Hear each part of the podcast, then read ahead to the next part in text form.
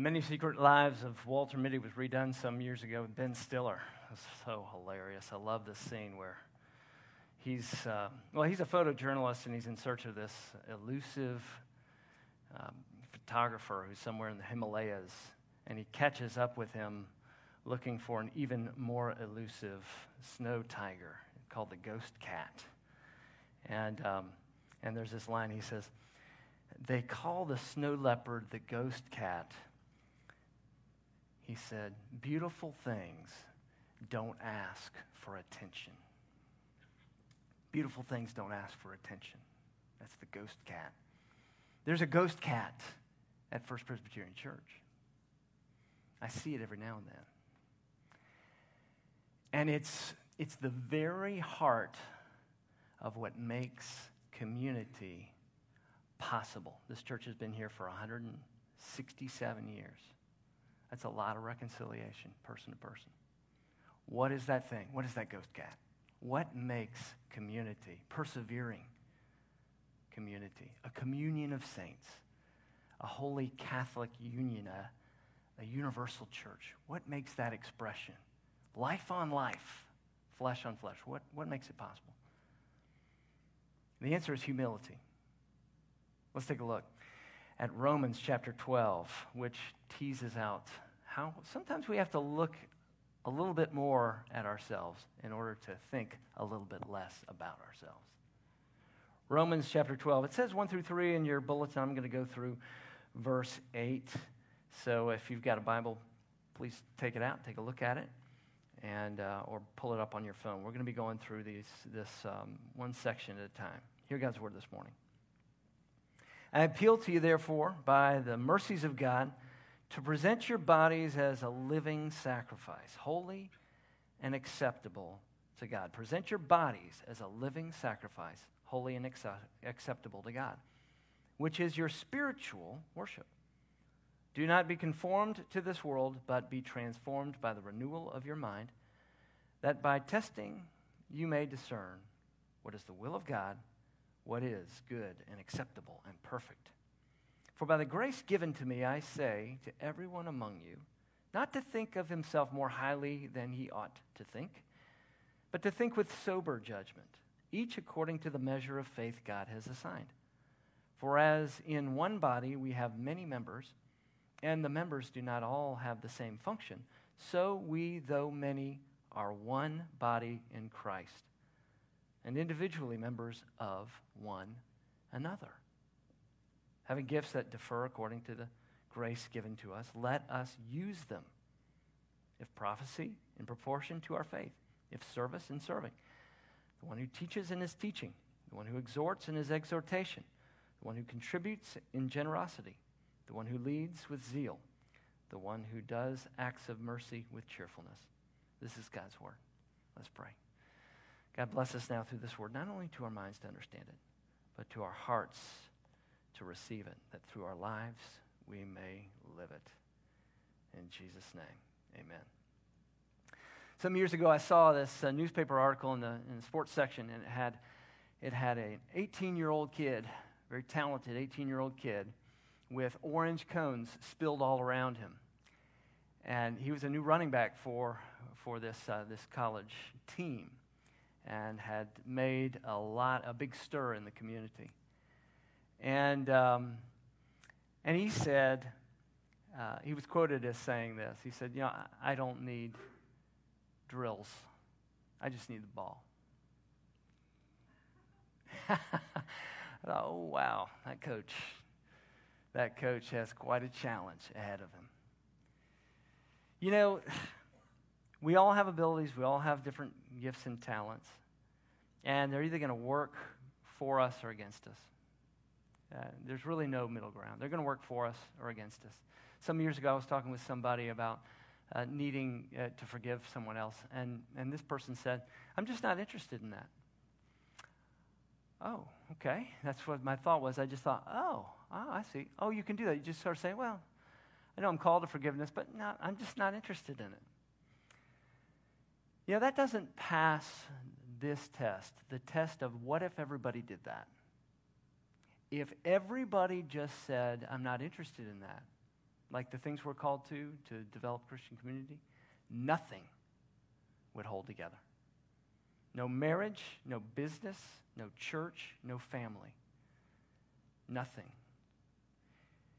Humility is considered the foundation of all the virtues because it confronts the greatest enemy, the greatest sin that you and I have that keeps us from life together, and that is pride. And pride is just simply a lack of submission to God. And so when you're called to follow Christ, you're called into community because this one another business is one of the ways that God forms you to become more submissive to Him, more capable of reciprocation, more capable of the kind of relationship that can go the distance, more capable of the kind of relationship that you want to have. So the redemptive work of God that He's doing in your life is expressed outwardly, but in expressing it outwardly, it comes back again and makes you more capable of relating better to God. So sometimes we have to think about ourselves a little bit more in order to think of ourselves a little bit less. That's what this Romans 12 passage is all about. It's kind of ironic, but that's what we're talking about. We're going to talk about three I statements that can help we survive and thrive. Three I statements that help we grow and survive and thrive. I have not arrived. That's the first one. And we're going to look at verses 1 and 2 for that. I need we. Okay, I'm taking a little poetic license. All right, so grammarians, grammatical police out there, relax. Okay, it's going to be okay. You're going to make it through this. I need we. All right, I know it's I need us. But I need we. And then we needs me. Those are the three. So I need we is verses 3 and 4. And then we needs me is verses 5 through 8. All right, so here we go. I have not arrived. You already knew that. But I'm talking about you too, okay? All right, so you got to say that with me. I have not arrived. When you hear me say that we're somewhere between 0 and 100%, I say that every now and then. That's an attitude. It's a posture, right? What it is it's saying, you know, I'm among those who have not yet arrived.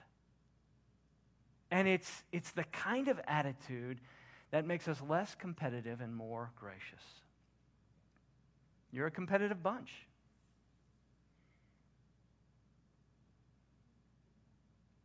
I'm just going to let that sit there for a minute. You're a competitive bunch. Maybe I should just close in prayer. That's just kind of like the confrontational moment of the sermon, you know. You know, we want to look good. We want to have the wrinkle-free life. We want to make sure that everybody thinks well of us. And as a result, we don't encourage one another. And as a result, more to the point of this, I have not arrived, we discount ourselves from being among those who have opportunity to grow. You see? We're somewhere between 0 and 100%, and that's a great attitude. We're all somewhere on the way up to Jerusalem. None of us is sitting on the top of the hill of Mount Zion going, yep, I'm here. The rest of y'all, you need to come up here. You know, I've been at this a while and I'm good, right? I've not arrived helps me think, not less of myself. You've heard this a number of times, but this is kind of the sermon where we really kind of unpack that. Humility is not thinking less of yourself, it's thinking of yourself less. And so I have not arrived is not to poo-poo yourself, not to think lowly of yourself. It's to say, you know, there are ways that I can adopt an attitude that says, I'm not what I used to be, but I'm not what I could be. It's not to look down on yourself. It's just to say, let's think of ourselves a little less. See, here's what's happening here. I appeal to therefore by the mercies of God. All right, so when you read Scripture, you got to look at these kinds of statements. On what basis am I making my appeal to you? By the mercies of God. This entire passage, what I'm about to say, hinges upon the mercies of God, you see?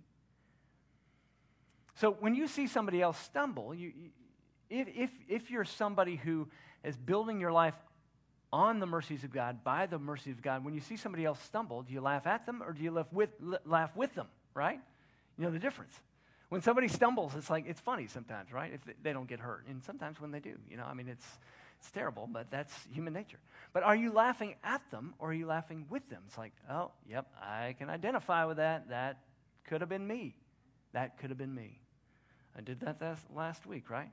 You know, when I think about this, being somewhere between 0 and 100% and identifying with those who are somewhere between 0 and 100%, when I think about those who are good at laughing with rather than laughing at, I think of a junior high teacher, all right?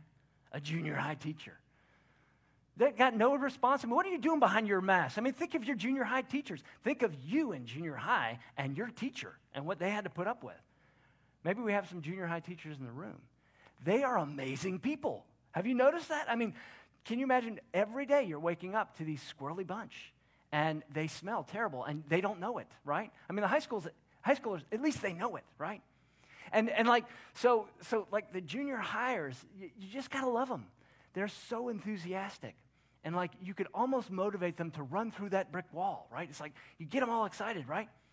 I mean, this is the upside of junior hires. They are just such a lovable bunch of tiggers, right? You know? Junior high teachers, the ones who don't get ground down but shined up, those teachers. You know the difference? You remember the difference between your junior high teachers that were shiny and the ones that were grumpy, right?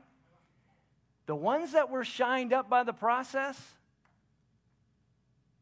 those teachers identified with their charges. Those are the teachers who said, you know, that used to be me. That used to be me. I marveled at when I was in my late 20s, I had a couple of mentors that I watched the way they were so magnanimous towards people, especially difficult people. And I thought, they've been doing this 30, 40 years. How do they do it? How do they do it?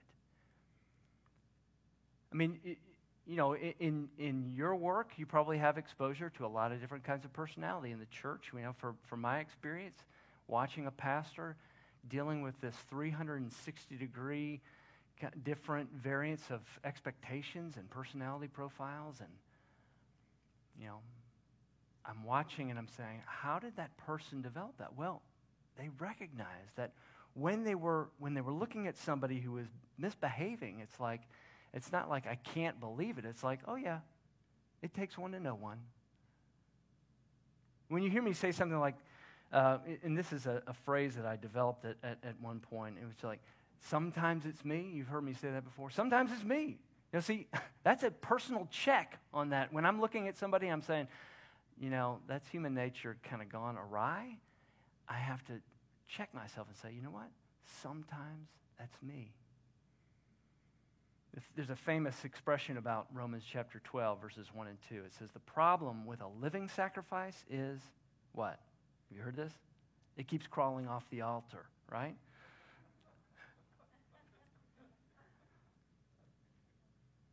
You're not there yet, and neither am I. When I see selfishness, when I see someone who's overly opinionated, when I see someone taking too long to turn right off a busy road, right? You've done this, right? It's like, you're making a career out of turning right into your driveway, all right? Sometimes it's me. I've not arrived. Bonhoeffer said this, if my sinfulness appears to me to be in any way smaller or less detestable in comparison with the sin of others, I am still not recognizing my sinfulness at all.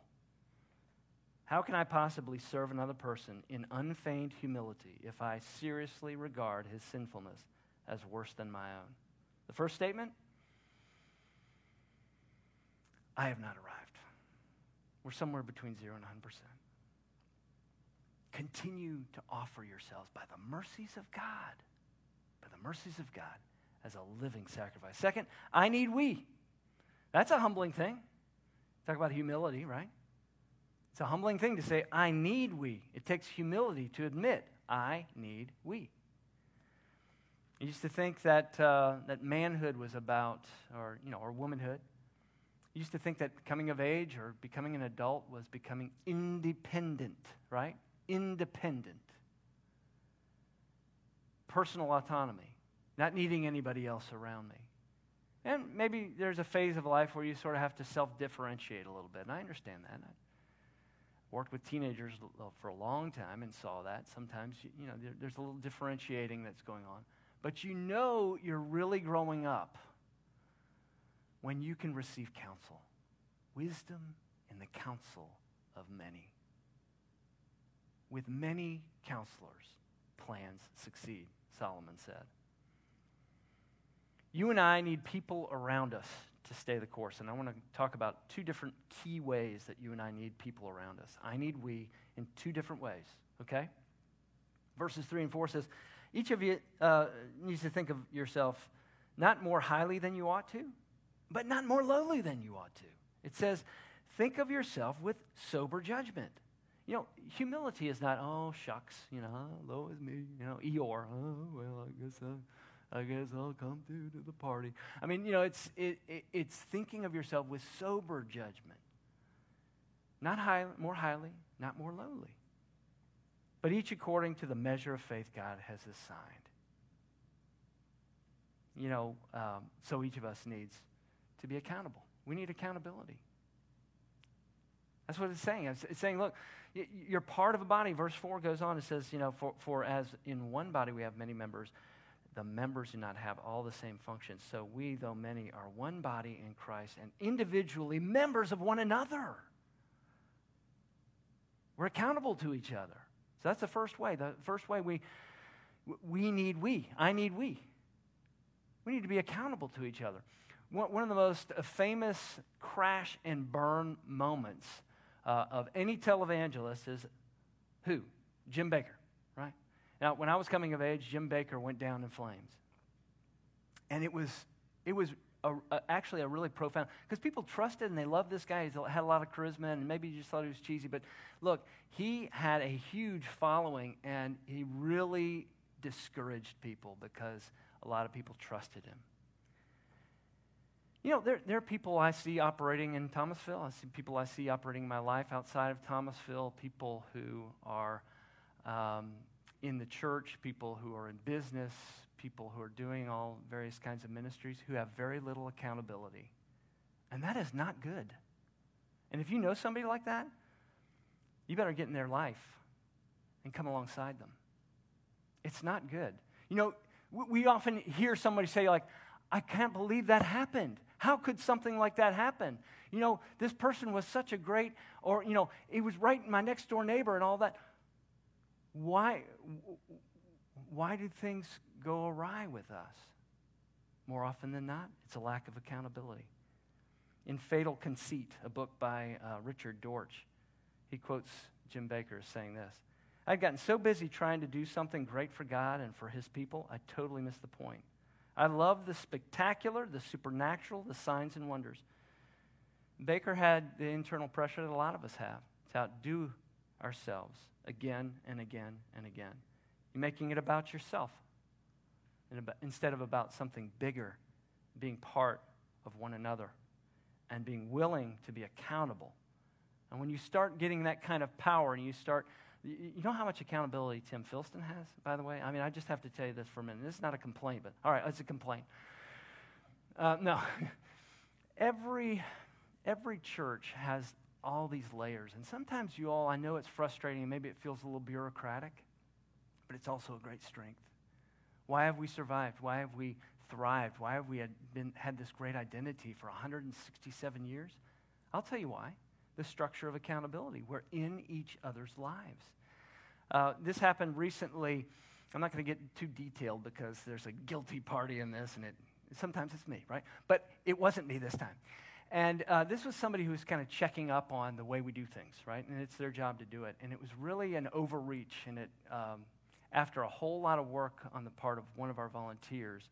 You know the expression "death by 1,000 razor nicks." You know that expression, like. You get sort of nicked, and it's like not that big a deal, but then you get another nick and another nick and another nick, and soon you're bleeding out, right? I mean, it's just like death by 1,000 nicks, right? Well, this was sort of in that camp of 1,000 nicks, and here's somebody who put a lot of time into something as a volunteer and did a great job, and as an overreach, somebody came.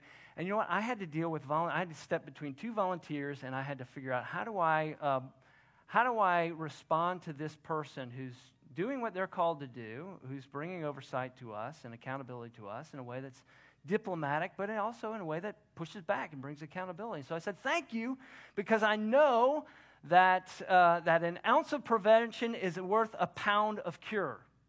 An ounce of prevention is worth a pound of cure, and we recognize that you're a volunteer and you're doing a great job, and we really appreciate that. But back off, buddy. You really irritated me today. No, I didn't say that part of it.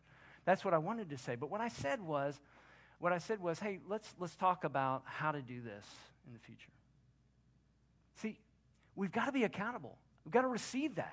I can't just say, go away, you're bothering us. We've got to be accountable. We've got to be sober-minded. We've got to realize we're in each other's lives. It's part of being in the Church Universal, a Catholic Church, not capital C, as Elizabeth said in the children's moment, but lowercase c. It just means that there's one church over time in history, one church. We're in each other's lives, and we need to be accountable to each other. Second way that I need we is simply, well, let me just read this to you before I'm getting ahead of myself. Another Bonhoeffer quote. Nothing can be more cruel than the leniency which abandons others to their sin. Now, if you know people who are going without accountability, especially in ministry, I see that. I see it in Thomasville. I don't like it. Not just because I'm saying, I've got it, and I want other people to suffer the way I'm suffering. Are y'all back there behind those masks? Y'all are killing me this morning. Come on. But because an ounce of prevention is worth a pound of cure. It's not good. The local church makes a lot of other ministries possible. And if those ministries are not accountable, there's going to be a problem. It's just a matter of time and human nature. We need to be accountable. And it is cruel to let people function according to just their personality and not according to team and accountability. I know accountability is a pain, but we need it. Second, sober. Sober. Because we value team. I've got 52 plumb lines. I think about these all the time. These are guides for me. These are principles of ministry. You may be able to go faster alone, but you can go farther together. That's one of mine. You may be able to go faster alone, but you can go farther together. A former U.S. president said this, it's amazing what you can get done when you don't care who gets the credit. So, with many counselors, plans succeed. Finally, not only do I haven't arrived, you haven't arrived. Not only do I need we, but we needs me, right? You see the rest of this passage here, 4 through 8. It talks about your gifts. And my daughter's going through this thing called the Fellows Program, which is just a wonderful program, a one-year deal, postgraduate. You're thinking about your faith and your work. You're taking a year. She's with a cohort of other recent graduates. She has a mentor. She's got an internship. She's got a church. And they're thinking about things like, you know, what do I care about? What am I deeply passionate about? What are my gifts and all of that? You need to have the categories of this, the categories that are laid out here for you, that there are different gifts and there are different ways to express those gifts. There are different passions that we all have. There's a social conscience that we need to develop. You need to understand how you integrate your faith into your work. You know, some years ago, somebody ran me through the Myers-Briggs test, and it really annoyed me as I'm telling you all about my annoyances this morning. I'm sorry about that. See, I'm somewhere between 0 and 100%. Love me anyway. Okay, so Myers-Briggs, they typed me, and maybe y'all would like to sort of figure out what my type is and guess at that. When they typed me, I said, no, I'm sort of both. I'm over here sometimes. It all depends, right? None of us wants to be typed. But look, all these different tools are just ways of gaining insight, because when you think about yourself a little bit more, then you can begin to think about yourself a little bit less. Here's an example. There's a girl who had this incredibly beautiful voice when I was at First Pres Orlando, and she thought it was humble to hide her voice. She thought it was humbling, or that it represented humility not to sing because she was proud of her voice. I said, well, you got to get to a place where you get over yourself, because your voice was given not for you. It was given for other people. That was like an aha moment for her. What about you? What are yours? You say, that sounds like navel gazing, Tim. Well, sometimes you have to think about yourself a little bit more in order to think about yourself a little bit less. And so let me give you this challenge this week. Here's your challenge. 5 quick challenges. Number 1, do something for other people. Just do it. Just go do it. Develop a habit. For example, I think everybody should be in a small group. I think everybody should be in a small group. After this sermon, you know I think everybody should be in a small group, right? Everybody. And if you're not in a small group, you're probably not growing in your faith. Either accountable to a smaller group of people in a Sunday school or in an actual small group, it's very difficult to continue to integrate the gospel of God into your life. And you say, well, I don't need a small group. Well, maybe a small group needs you. Number 2, give credit away generously. Make a name for yourself, not through the church. That gets toxic faster than you think. Give credit away generously. 3, share power and authority. Be the author of somebody else's success. Say, how can I help? There's somebody in our church who's so good at this. Just always like, how can I help, right? Develop a prayer list and update it weekly. That's number 4. Number 5, listen.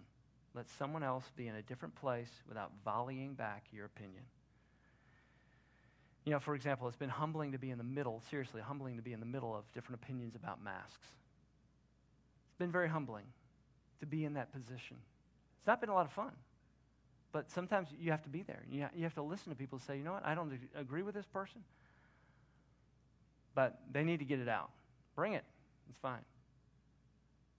What about you? Do you have to win that argument and 100 other arguments like it?